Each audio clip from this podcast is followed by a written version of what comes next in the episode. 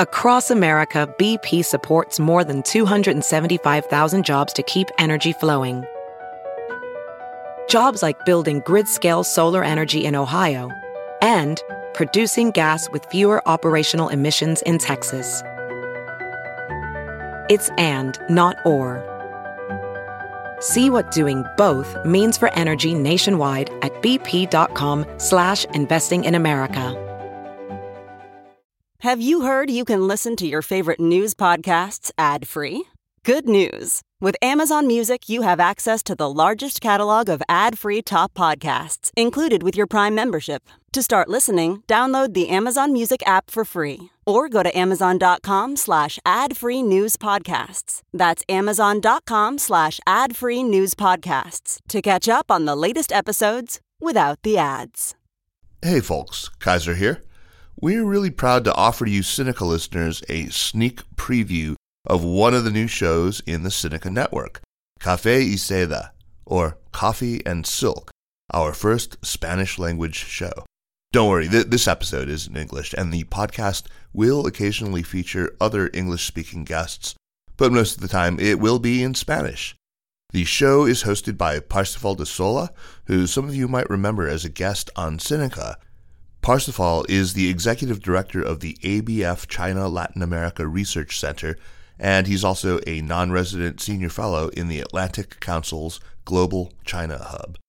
He's a native of Venezuela, and his focus is on Sino Latin American relations. Between 2019 and 2020, he acted as Chinese foreign policy advisor to the Minister of Foreign Affairs under the interim government of Venezuela under Juan Guaido. I will be back next week with a regularly scheduled Sinica podcast, but in the meantime, Enjoy this and definitely subscribe to the show, which in a very short time will be switching over to our network.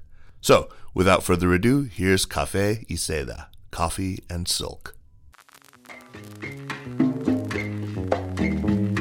Tras romper relaciones diplomáticas con Taiwán, el gobierno de Daniel Ortega Beijing has its eyes fixed on commercial opportunities in South America. 中国不断提升与拉丁美洲国家的合作关系。 En su gira por Latinoamérica, el presidente Xi Jinping 我们只有勇于自我革命，才能赢得历史主动。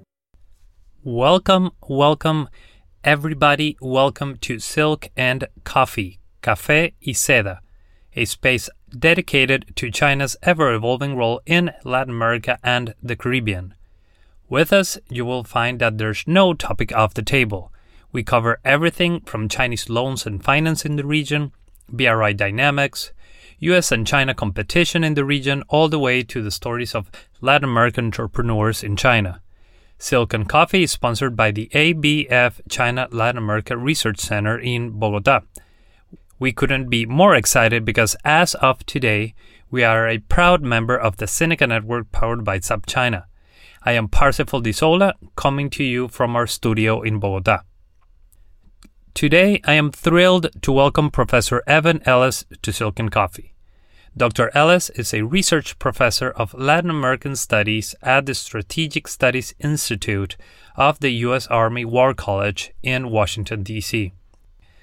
His work focuses on the region's relationships with China and other non Western Hemisphere actors.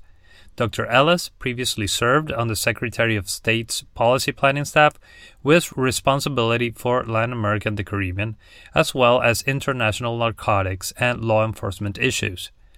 He has given testimony on Latin American security issues to the U.S. Congress on various occasions, and is often cited in the print media in both the United States and Latin America for his work in this area. Dr. Ellis has also been awarded the Order of Military Merit Jose Maria Cordova by the Colombian government for his scholarship on security issues in the region. He's a fluent Spanish speaker who has traveled extensively in the region, having had the pleasure of meeting him in person, deeply knowledgeable and genuinely cares about Latin America. Evan, thank you so much for joining us today. First of all, thanks for having me on the program, and it's great to be with you and to be able to share my thoughts uh, with uh, your program, uh, uh, Seda Cafe. Great. Let's get right to it then. I will first lay down some statistics to kick off our conversation. From an economic point of view, Latin America has been the region most affected by the pandemic. With only around 8% of the world's population, it accounts for 32% of deaths due to COVID. In 2020, the region's GDP dropped around 9.1% compared to the global average of 4.9. It is estimated that the pandemic pushed around 45 million people into poverty, reaching a total of around 230 million. This accounts to as much as 35% of poor people worldwide, bringing the region's numbers back to 2006 levels. Pre pandemic, Latin American governments already had a vested interest in accommodating China where possible to attract investment. Likewise, Chinese companies, both state owned and private, were eager to set up shop from Tijuana all the way to Tierra del Fuego. Given the dire statistics that I just mentioned, odds are tendencies will only increase. And besides, China is already the first or second trading partner of most of, if not all, countries in the region. With economics in mind, where do you see the relationship going? In which sectors do you envision Chinese participation to grow the most? Well, first of all, you raise a, a number of important points. Uh, certainly, with the impacts of COVID nineteen uh, now compounded by the petroleum and um, and uh, food price uh, increases, it's put a lot of strain on Latin America. In general, I, I see that that has increased Chinese leverage overall. Although uh, we're going to see a hesitation in the rate in which it advances in different sectors. So um, you know you certainly have a greater interest in biotech collaboration. You already have uh, co-production facilities uh, in in Chile, and I believe uh, coming up in Colombia, and possibly in other places like Peru and Brazil and, and elsewhere. Although I, I, certainly think that with the more uh, effective mRNA vaccines um, becoming widely available in Latin America right now, that initial effect that you got from the Chinese vaccine diplomacy with companies like uh, you know, Sinopharm and and and, and CanSino and, and Sinovac has has trailed off a bit. But uh, certainly, um, in these difficult times, the uh, role that China plays as a importer of various uh, different goods, whether uh, Chilean uh, copper or, or, cherries, or um, Ecuadorian shrimp, or El Salvadoran sugar, or beef from from Argentina, that has given China more leverage than than ever. Um, certainly, also the decisions that Chinese companies make in terms of um, investment, uh, whether it's uh, the management of, of, difficulties with the project of China Minmetals uh, in um, Las Bambas in, in, Peru, or whether it goes forward uh, with the troubled port of Chancay, etc.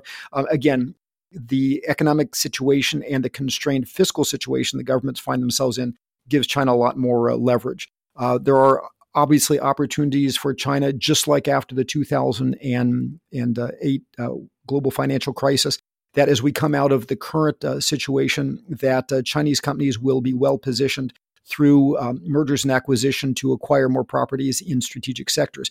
However, I, I do believe that there will be at least uh, some delay for a number of reasons. Number one, obviously, the economic havoc in Latin America takes certain investments and projects off the table. In China itself, uh, with the zero COVID policy and other difficulties, including an enormous debt overhang, uh, Chinese companies are hesitant to move forward. Indeed, uh, when we think of companies like Evergrande, um, especially the uh, putting of a lot of money and, and, a lot of debt into dubious infrastructure projects, I, I think, uh, at least uh, for the moment, uh, Chinese companies are, are, feeling their way. In addition to that, uh, you have the ongoing crackdown by President Xi against corruption, as well as this delicate political transition to his unprecedented third term and so I think all of those things in the near term mean that uh, Chinese companies are going to be hesitant in moving forward rapidly. Although uh, you certainly do see signs of progress uh, from you know projects in in El Salvador to uh, Argentina and, and, Chile. But um, really, to go to your point of where, I, I think it, it really China will continue to focus on the fundamentals. And the things that it wants is secure access to resources, markets, and, and of course, the vehicle of, of connectivity, not just transport, but other things.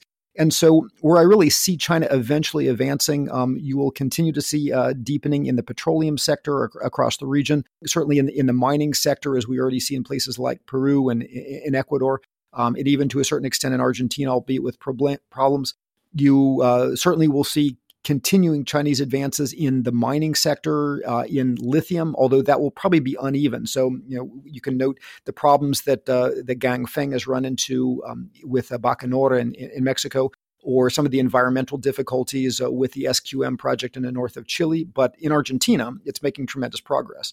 I think green energy is another sector where you will continue to see Chinese advances not only in hydroelectric facilities, um, but probably some of the growth areas are, are certainly uh, wind and solar projects where Again, things like uh, Cauchari in the north of Argentina, Açu in Brazil, and, a number of, of, others. And of course, wind projects across the region. Uh, but also things like electric vehicles, not only uh, in, in places like, like Chile, um, but also electric uh, cars, uh, such as the, the fleet recently uh, bought um, by the taxi fleet recently bought from, I believe, BYD in, in, in Mexico and certainly the digital space, um, some of the types of technologies that were emphasized by China in Made in China 2025 will probably be areas of continued expansion. So, not just 5G and telecommunication and the Internet of Things, although certainly Huawei has expanded um, and will continue to expand there. But also in areas like surveillance technologies with Hikvision, certainly um, uh, e-commerce, uh, not only companies like Alibaba, but rideshare companies like, for example, Didi Chuxing, you know, even in areas like fintech, and especially in Brazil, where, for example, with Alibaba's um, uh, interest, partial interest in, in Nubank, you see uh, you know, the Chinese beginning to uh, play a key role there. And, and, and things like um, cloud computing and data centers, where again, uh, companies like Huawei have made tremendous advances. And so it really will be across the board, although again, uneven and, and with some delays given the economic situation. I'm curious, given the across the board expansion with an emphasis on technology, it begs the question given the region's historical dependence on the export of natural resources, the rentier economic model, so to speak, why hasn't China fallen prey to the anti imperialist, anti colonial narrative that we tend to see among political elites and in some sectors of the population? Which is usually directed against the United States and uh, Western actors in general, because, uh, well, frankly speaking, it's the same economic model, the same market dynamics that have kept most countries in the region stuck in the middle income trap. Is that ongoing conversation that never gets old. We are basically just changing a set of foreign actors for another while maintaining the same underlying way of doing business. Well, you really you raise an interesting, important point, Parsifal. Um, and I, I remember uh, our colleague uh, um, Barbara Stallings' uh, book uh, taking a look at Chinese engagement in Latin America through the lens of dependency theory. And indeed, uh, when I used to teach at the University of Miami, I, I would assign my my students uh, readings from Raul Prebisch as, as, well as Immanuel Wallerstein's world systems theory to make that subtle point that uh, really this can be understood in exactly that way. Uh, the question of who does the value added go to, who controls the benefit. Um, you know, is it the Chinese companies who are operating on the ground in Latin America that are getting the benefit from the extraction of the resources, their transformation, their their transport, um, and then selling back much more uh, expensive uh, value added uh, goods? And uh, you know where is the benefit to, to, Latin America you know from that, that that type of engagement? But certainly the way China has managed this I, I would say has uh, diffused some of those concerns. Certainly as we both know um, that many of the uh, manufacturers in Latin America do see China as a competitive threat in places like Mexico and Brazil especially where they're you know more politically well organized. Um, many of the uh, more unionized uh, labor uh, organizations uh, also uh, look at, at, the Chinese uh, skeptically. But at, at, the political level, there is this hope for benefit um, and this understanding that there is a much closer relationship between the um, the Chinese government and their SOEs, and that oftentimes the Chinese are very vindictive. So that if you criticize Donald Trump in the um, in Latin America, or if you criticize Joe Biden, you don't expect that a, a, U.S. company will not invest. But there's a very real fear in Latin America that um, you know if you want to be the partner to the Chinese firm, you better not say too much about what the Chinese are doing with the internment of two million Uyghur Muslims in Xinjiang, or what they're doing with the stamping out of of democracy against their treaty commitments in, in Hong Kong, or what they're doing to militarize islands in the South and East China Sea, et cetera, et cetera. So there is a, a tendency of um, avoiding speaking too aggressively if, if you want uh, that benefit. And you see that across the board. You see it with politicians, you see it with business people, you see it with, uh, you know, many of, of our uh, colleagues who go to forums like the Latin America Think Tank Forum, um, and uh, you, know, you want to be invited back. You, you want to get access to those party officials. You you you, know, you don't want to be ungrateful, and so you you temper a little bit what you you say. So. I think that Chinese soft power has a little bit to, to do with it. But it's also what the Chinese government itself does and how they manage it. Um, you know, we of course in the United States, we gringos, as you know, tend to be very preachy. yeah, you could say that. Pushing for you know democracy and transparency. The the Chinese, as as we both know, tend to be a little bit more well. You know, as long as you treat their companies well, and as long as you keep silent on on certain issues, they don't mind if you violate your own constitution. They don't mind if you violate your contractual commitments to to other people. And so that creates a very comfortable model uh, for for Latin American governments to say, okay, um, you know, the Chinese don't give us problems, they don't tell us how to do things, and so you know, even though there are some very real fears of who actually benefits from this relationship and, and what we're sliding into. There is a, a comfort among those who are signing the deals that uh, the Chinese don't um, ask a lot of uncomfortable questions or impose uncomfortable conditions. Now, as good studies like the, the William and Mary uh, study taking a look at Chinese debt contracts show, the actuality is in terms of contractual provisions for um, not disclosing obligations, for cross default clauses, for other ways that the Chinese can, can call in loans if you violate things the conditions that the Chinese put are oftentimes very onerous and very little beneficial. But the discourse is um, I think um, the Chinese have been very good at the personal level and in the way they manage things of at least kind of diverting that anti-imperialist discourse to really let resentment accumulate for the way the relationship is going. My assessment is the same, which is why I pay a lot of attention to Chinese diplomats and their public discourse. There seems to be a learning curve, right? You see them clicking all the right boxes in terms of presenting themselves as part of the global south, as an underdeveloped economy, as a country that shares the same problems. Does this represent a deeper knowledge of the region, a bit about its political landscape and its grievances with uh, Western countries, particularly with the United States? Or is it something more of a one size fits all approach to the global south? Well, I think it certainly is global. And as you know, the Chinese are simultaneously sophisticated and clumsy at the same time. I think some of the initial benefits come from the Chinese instincts. First, when the Chinese found themselves in a position of weakness, especially in Latin America, in the US, near abroad, they were instinctively deferential. It, it goes uh, back to old sayings about you know hiding one's capability and, and things like that. And so, you know, that style makes them seem much more palatable than the United States, which not only has politically dominated the region, but has always preaching about democracy and transparency and human rights and, and things like that. The interesting thing, however, is that when the Chinese do apply pressure, historically they have applied it with a certain amount of subtlety. So, for example, when they cut off Argentine uh, purchases from Argentina of soy back in 2010 because they were offended by the way in which uh, Argentina was locking out and putting uh, tariffs on on Chinese goods on on anti-dumping charges. And so uh, the Chinese are very good at, at twisting the knife when they want to, but they often do it in subtle ways.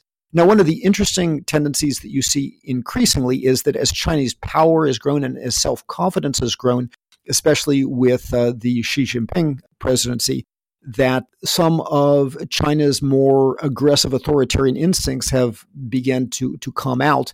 And some of China's sensitivity of how you talk or don't talk to people leaves it actually awkwardly without filters. Uh, you see this with some of the uh, wolf warrior diplomats that China has throughout the region.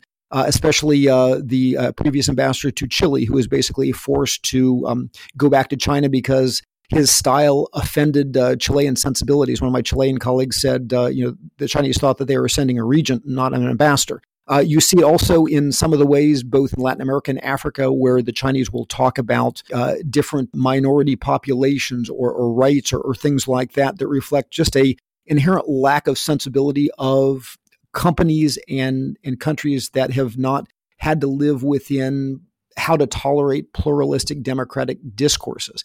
And you see it at the corporate level, I think, as well. Although clearly the Chinese are becoming more sophisticated, um, not only in terms of its government, and I really have to applaud the advances that you see in the Chinese foreign ministry, uh, the level of you know the number of fluent Portuguese speakers, the level of, of fluent uh, you know Spanish speakers, but also at the company level. Um, you know, big companies like like State Grid have set up training programs for their Latin American facing personnel, their their managers, their technicians so that they can be more sensitive to these things. Um, and so I think overall, although though some countries, or some companies like, for example, Minmetals with just the disastrous performance in Las Bambas contrast poorly with others, such as, for example, uh, Chinalco in the Toromocho project, uh, or Huawei, who's been much more sophisticated. So, although there's an unevenness, I think across the board, um, not only the Chinese diplomats, but the Chinese companies are getting more sophisticated in, in how they deal. But at the end of the day, the, the, Chinese also have a big disadvantage relative to the United States or even the Europeans, which is their distance. Um, the number of people, the limited number of people in China that actually speak Spanish, the limited cultural knowledge, and so, um, you know, that means that uh, the Chinese have a lot fewer options when they come over with their companies to actually do relations. There are a lot more people in the United States, although we don't always have a good constructive discourse towards Latin America. At the individual level, I, I think uh, it's a lot easier for Western companies and, and their personnel to engage in Latin America. But again, the Chinese are working to overcome some of those difficulties. Especially in the foreign ministry, as you mentioned. A case I like to point out is that of the Chinese ambassador to Colombia, Lan Hu.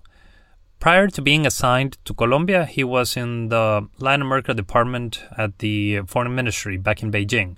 But before that, he was in Venezuela for about four to five years, acting as a political advisor at the embassy. He arrived in 2012, if I remember correctly, when Hugo Chavez was still alive this means he was there during Chavez's last election, which was of vital importance not only to Venezuela but also to the rest of the region, particularly Colombia.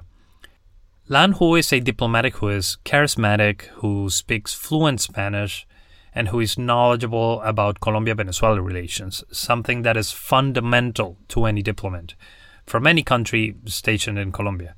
What is more, uh, prior to Lan Hu being assigned to Bogota, there was a period of around five to six months where the post was empty. Something that, if I'm not mistaken, had never happened since Colombia recognized the PRC back in 1980. This is quite telling for several reasons. So, why did they take so long? And let's remember, this was back in 2020 when Colombia was a key ally of Venezuela's interim government under Juan Guaido. It's obvious they thought very carefully about who to send. This person had to know how to navigate the extreme complexities of Venezuela Colombia ties at the time, and then Lan Hu shows up. For me, this is a brilliant appointment. It speaks to a deeper knowledge of the political dynamics of the region, so definitely they have come a long way in the last 15 to 20 years when Chinese diplomats who spoke Spanish were just just a few and we didn't see much engagement at high level between China and the governments in the region. Sure. And you make a great point, which is that the nature of U.S. concerns about China's engagement in Latin America sometimes are a little bit different from the way that engagement is seen from a Latin American uh, perspective. And certainly the U.S. doesn't always good, uh, do a good job in articulating that. And um, oftentimes the perception is in Latin America, oh, this is just all about great power competition.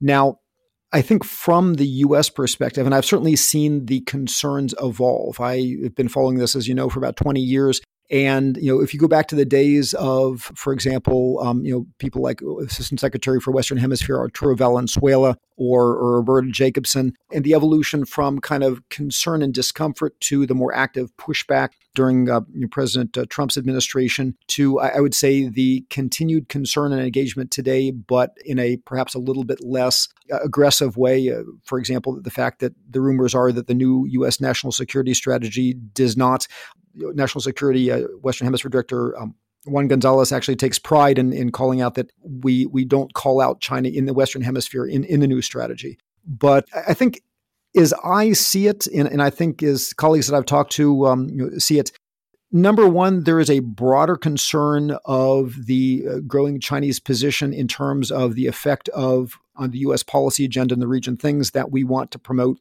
in terms of democracy, human rights, you know, et cetera, the, the security relationships that we want to have, collaborating on things like drugs and, um, and, and immigration. And the sense is that the availability of Chinese money as an alternative decreases in important ways the leverage not only of the US, but US institutions while also uh, displacing to a certain degree US and, and Western companies. And of course, um, it also impacts uh, adversely the, the region. Now, but it's not just about, you know, that soft power, if you will, but uh, one can say that there is an indirect effect of the Chinese companies in what I call incubating authoritarian regimes. So again, with your time in Venezuela, as you know well, it wasn't that you know Hugo Chavez came to power because of China, or that Nicolas Maduro continued in power because of China. No, typically populist regimes have come to power in Latin America because of frustration with a performance of, of parties and endemic corruption and, and poor performance and inequality and, and things like that.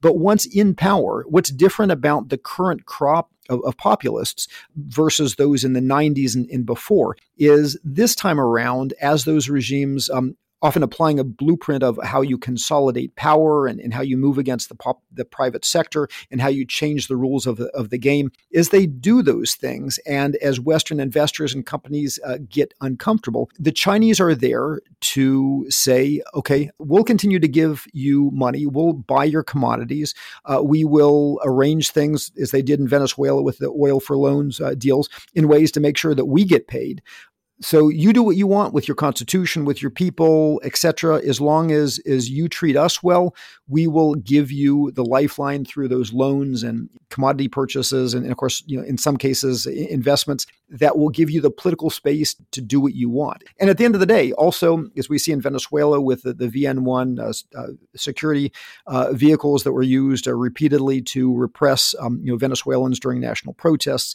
as well as uh, you know the use of CEIEC to, to spy on on Juan Guaido or the um, the use of the uh, you know ZTE built a Carnet de la Patria to help in the you know distribution of, of the clap boxes in, in Venezuela or, even in Cuba where um, the architectures that Huawei had helped build for ETECSA, the Cuban Telecommunications Authority, were instrumental last July in, in helping it to shut down those protests just in the same way that that Chinese companies, you know, control the information space in in China. And so, um, both through resources and then through other types of tools, China, in the process of pursuing its own interests, indirectly leads to a hemisphere that is ever less democratic and, and filled with the types of regimes that are less disposed to cooperate with the United States.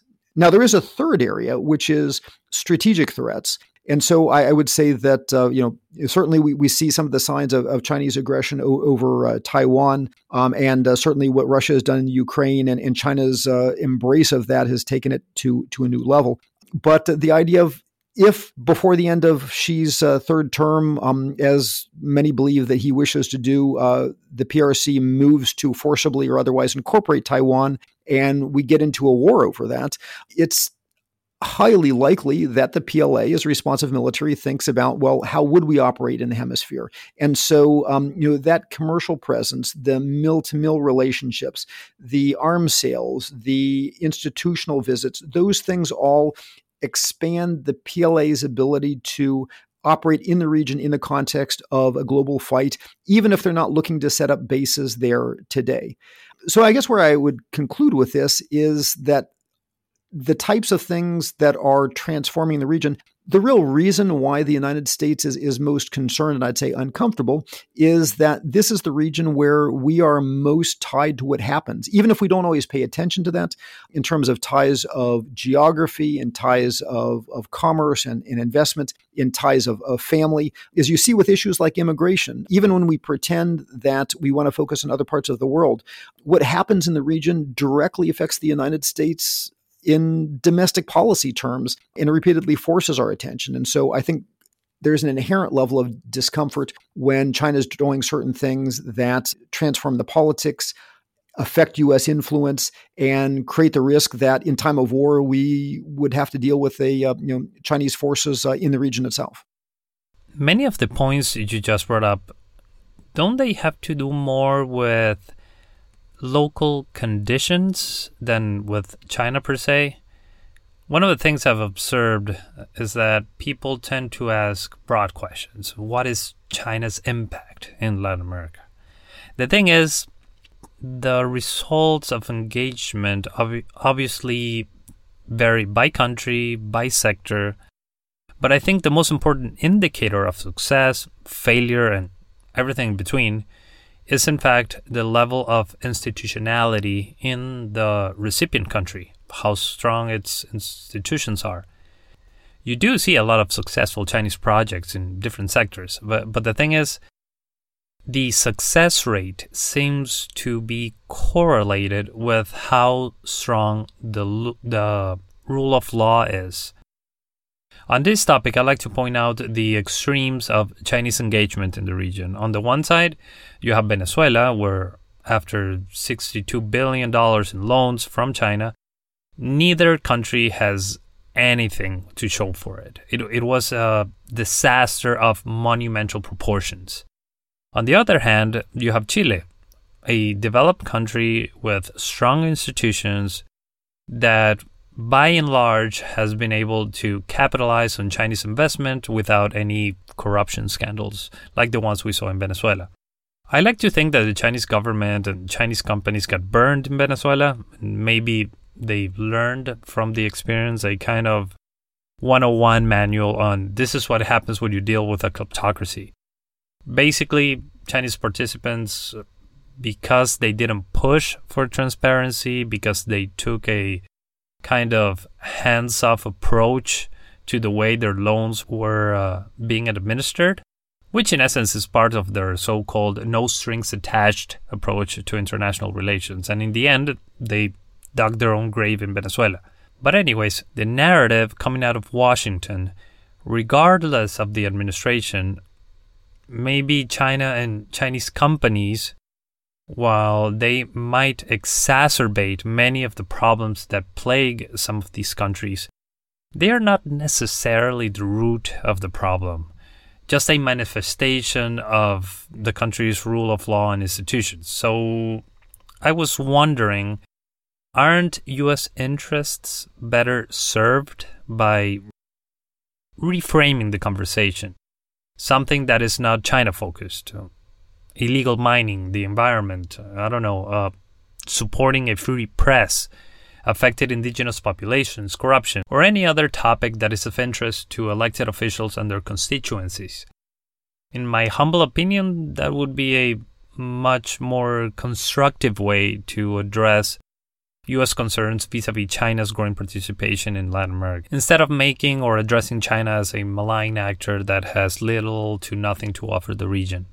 Well, I certainly agree with you, Parsifal, that the U.S. narrative in both Republican and Democratic administrations has not been effective. I think, uh, you know, certainly the narrative of just don't engage with China is seen badly. It's seen as great power politics, and it plays into some of the perceptions that historically Washington has been too interventionist and, and overbearing in the region itself. But in addition to that, um, you know, given that the Chinese have this very real soft power, this this desire to benefit from the Chinese money, I think most Latin American actors in business and otherwise know that the Chinese tend to be very aggressive actors. They can be very predatory in their dealings and in their contracting, as, as we've talked about, and certainly with the coordination of the government across sectors that makes it very difficult to deal with if you're not on your game. Uh, there's generally a knowledge that the Chinese companies will try to, you know, rob your intellectual property if, if they possibly can and get the better end of the deal with a, you know, with a local partnership. Oftentimes, I think uh, companies uh, want to believe that they can control the risk to get the benefit. And so there is a discursive tendency that if I can, if I just call it great power politics, then that morally and in my due diligence frees me up to take the Chinese money because, you know, nothing really to be worried about here. And so I think most Latin Americans understand that whatever they think about Washington, there is this unresolved question about whether or not Chinese companies and their engagement are actually good or not for the region. And that goes to the first part of your question, which is that clearly the nature of, of Chinese investment, at least with some companies, makes the characteristics of the regime ever more important. I mean, in the US and most Western companies, we have things like the Foreign Corrupt Practices Act. We have a certain amount of oversight where, um, you know, if US companies do not behave well, and oftentimes they, they do not, there are at least vehicles for for going against that. I think what happens in, in China oftentimes is that the risk when you deal with China through state to state deals and non transparency, those tendencies of the kickbacks for the official involved, the intermediation contract going to the sister in law's brother's you know, company, etc., those types of things are much more rampant with Chinese companies, and also just the Chinese sophistication with bureaucracy. The negotiation is of the cross default clauses, the negotiation of other things. So I think you're perfectly right that if you look at some of the countries that have gotten the worst deals, whether it was Venezuela under under Hugo Chavez or um, Ecuador under Rafael Correa or um, the many uh, contracts with Bolivia under Evo Morales, oftentimes it has been the politicization of those populist bureaucracies and the insufficiency of transparency and technical personnel and the exclusion of non Chinese alternatives that has really made those countries vulnerable to bad deals. I mean, Venezuela probably the as you pointed out, uh, one, one of the worst. Whereas more strongly institutionalized regimes like like Chile um, have been able to you know get a better deal um, in terms of environmental compliance, in terms of labor laws, and things like that. So you're absolutely right that it makes uh, the the most important thing is not to not do business with China, but if you're going to deal with China and take advantage of the opportunities, you really have to be on top of your game in terms of of transparency and level playing field and rule of law and strong institutions but the question of what does the United States uh, need to do differently? And, and, certainly the Biden administration is going exactly in the direction I believe that you say, trying to avoid making China the issue. It really does become the elephant in the room because you know if one recognizes that the deals that China is pursuing in the context of vulnerable countries. And we're moving, as you well know, in a situation in Latin America where the amount of vulnerability between the COVID 19 effects and, and the, um, the war in Ukraine effects and the weakened fiscal conditions of, of countries and the, the new shift to a greater number of of regimes that are willing to do the state to state deals and are open to doing things with the China, you know, the vulnerabilities and needs have increased dramatically. And so I think certainly there is something to be said for the U.S. trying to be a, a better partner to help Latin American states strengthen institutions and fight for transparency and evaluate risks and organizations like, for example, the U.S. Corps of Engineers, which is working closely with Ecuador to help it better structure deals. So even if it works with the Chinese, it, it gets a better deal. I think those are certainly productive things, and we can certainly improve the discourse. And, and frankly, we need to do a better job in data driven discourse to talk about what the actual track record of Chinese companies are and you know not say that all Chinese companies are bad or that you know just you shouldn't deal with with China. So absolutely agree with you in that area. Speaking about the Venezuelan case, I think this has to do with a deep rooted problem that has plagued Latin American politics for decades now, and it's the lack of cooperation and integration, including the exchange of information amongst governments. One thing that surprised me the most during the runoff to Colombia's recent presidential election is that the word China didn't come up once. Not in political campaigns, the debates, nowhere. So, why is this so surprising to me? Because right next door, you have a country that has been immensely influenced by China. The only two countries that came up during the election were the United States and Venezuela, and some superficial mentions of the EU. So the link between Colombia, Venezuela, China was never made. Just now, you mentioned that many governments in the region are aware of the harmful side effects of dealing with China and Chinese companies. And yet, in my experience, I haven't really perceived that. It's like every country it's its own island, and what China does in Venezuela doesn't impact its activities in Colombia. And, and the same goes for the rest of the region. So, could you please elaborate on these conversations you've had with politicians, policymakers, and academics that gave you that impression? That sense that people in power and, and business circles are aware and pay attention to the downsides and challenges of engaging with China. Sure. And also, just to respond to your comments, uh, first, it's probably a sad testimony of the depth of the problems that Colombia is facing right now that between the FARC and the ELN and the other GAO um, and the stresses of, you know, 2 million Venezuelan refugees in the country and violence in the countryside and, you know, the question of the green economy that, um, you know, China has not come up. But as you also recognize in, in Colombia, even while being very close to the United States, China has had a non insignificant role um, in many parts. I mean, you have in, in manufacturing, although limited, I mean, you know, companies like Foton manufacturing out, outside of Bogota, motorcycle facilities like Jialing and Zhenqing and in Cali and, and I believe in, up in the coast, uh, manufacturing by companies like AKT, uh, you know, just about all of the major Colombian companies. I mean, I think of Colcafé, uh, you know, also with their interest in the, in the Chinese market. Um, so it's not that Chinese is not present, and, and they've for years been interested in getting involved in Buenaventura. They've been, of course, in infrastructure. They've just begun through public-private partnership projects with, uh, for example, the uh, the construction of that major highway from Medellin up to Necoclí, um, the, uh, one of the 4G highway projects. Uh, of course, famously, uh, you know, the Bogota Metro between uh, Xi'an Metro and and I believe China Harbor, with that at least just beginning to to advance. And of course, the Chinese also have had significant problems in Colombia. So right now, the, the, the very real mess of the Zijin mining project in Antioquia, for for example, or some of the problems that, for example, Emerald Energy has had in, in operating in the very dangerous region in, in, in the Colombian Llanos, including the, the, kidnapping of of some of its personnel. And so uh, there arguably has been a, a polemic there. But in terms of your question of uh, you know China as as an aggressive actor, and it probably depends on the political orientation. So, um, for example, if you look at the Ecuadorian government right now, and for example, the commission that Federico uh, um, Villavicencio, uh, who was actually persecuted under the uh, Rafael Correa uh, government for exposing some of these dirty deals, is, is now part of a government commission under Guillermo Lasso talking about this. So, the problems, for example, with the Coca Codo Sinclair Dam are, are very public. You know, the problems with rerouting the Coca-Cola River, the problems with, with some of the other, I think, Minas San Francisco was one of the other ones that had problems. Even if you look in places like Bolivia, um, where you had problems with you know everything from the Rositas uh, Dam project to the, any number of, of different train and, and other um, um, infrastructure projects that have been actually canceled under the, the leftist government of, of Evo Morales. And so I think even while there's a tendency publicly to laud the Chinese, the, the track record has been a lot of problems with with the Chinese government.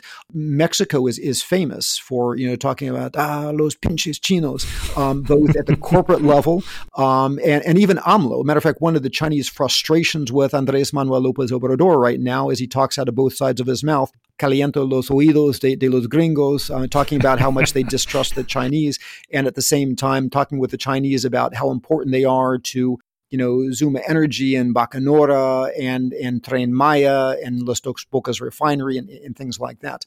I've talked to Brazilians who, for example, Embraer. I've talked to Embraer executives that said, hey, when we set up in Harbin, we knew that the Chinese would try to rob our IP and basically uh, beat us out into the large uh, regional jet market before we could leverage ourselves to get into that market ourselves. Um, so the bet was that they could protect their IP. Another, another Colombian case, uh, for example, um, what happened about 10 years ago in Antioquia when Sinohydro was trying to get the Hidroituango project. And, and again, uh, there were a number of the empresarios in that area that didn't want for their lives to let the Chinese get a foot in the door. And so at the end of the day, that project ended up getting broken up into a series of, of other projects and, and assigned to, to non Chinese actors. And so, so I think at the end of the day, um, I oftentimes see the Chinese advance as a civil war between those who want to profit by bringing the Chinese in. I mean, I think, for example, in Mexico, the Dragon Mart project with Carlos Castillo, and then all of the others who were, you know, the leather goods manufacturers and others who wanted to stop the Chinese Chinese from getting in. And oftentimes, for example, in the construction sector, if you look at places like Jamaica Or I remember um, there's a project in, I believe it was uh, um, Suriname, where they wanted to do a palm oil uh, with uh, then political dissident uh, Ronnie Brunswijk. And everyone started talking about, well, you know, well, you know that the Chinese eat dogs and, and use slave labor and things like that. So oftentimes the, the local companies that want to keep the Chinese out will use the most offensive, racist language and prejudices to, to try to fight that fight. And so so I think there's an understanding at, at, the end of the day. It's not that, well, everyone clearly knows that the Chinese are bad, but the discourse is not that just Latin America is blindly walking into it. I mean, I think if you ask the average business person, um, you know, they, you know, some see the glass is half full and that there are these possibilities if you just know how to deal with the Chinese and be a good partner and, and keep your mouth shut on politics and, and others see the Chinese as okay. Well, they um, you know they set up a shell company and they divert money from one company to the, to the other, and they leave us broke at the end of the day. I mean, I think there's a thousand different stories, and and also I think in the approximately 20 years that the Chinese have engaged, especially in the 12 years since the Chinese really started accelerating the presence on the ground, um, after about uh, 2010. We've gone from the old days. I, I used to joke around that uh, my my old uh, friend uh, Jiang Shixue uh, from China Academy of Social Sciences would put this lovable Chinese panda, and that was okay. The Chinese are here to rescue us, and other people say no, the Chinese are the vicious dragon that are going to gobble us up. I think we've gone from you know China as panda versus dragon to kind of an understanding of the Chinese are challenging actors with difficulties and problems that are different from the types of difficulties and problems of dealing with the gringos or Western investors. On that note, Dr. Evan, obviously we could talk for hours on end. I always learned so much when I talk with you. Although, before we go, I'd like to ask you for a recommendation. What do you have for us today? Well, shameless self promotion. As you know, I've been following uh, this topic for about 20 years, and I just published my, my fifth book where I tried to talk about uh, what this means in, in a variety of different areas. Um, it's called uh, China Engages Latin America Distorting Development or Democracy. And uh, again, it's uh, through uh, available through Palgrave Macmillan. It costs a ridiculously large amount of money. Um, so I would encourage everyone to to buy at least three or four copies. But again, um, a real honor to to be on the, the show, and uh, I welcome the opportunity to uh, continue uh, to engage with uh, with you uh, and, and and your team on this uh, very very important topic. For sure, we will definitely have you back in the show sometime soon. After all, the U.S. continues to be the most important actor in the region, so it's always important for us to get a sense of Washington's perspective and its policy towards Latin America. And China is not going anywhere. So, again, thank you so much, and we'll see you next time. I look forward to Parsifal. Great talking to you. Thanks everyone for tuning in. As this is our first episode as part of the Sinica network of SupChina, we opted for doing it in English. That being said, most of our content will be in Spanish, making us the first foreign language podcast of SupChina, something we couldn't be more excited about. Hope you enjoyed the show and see you all next time.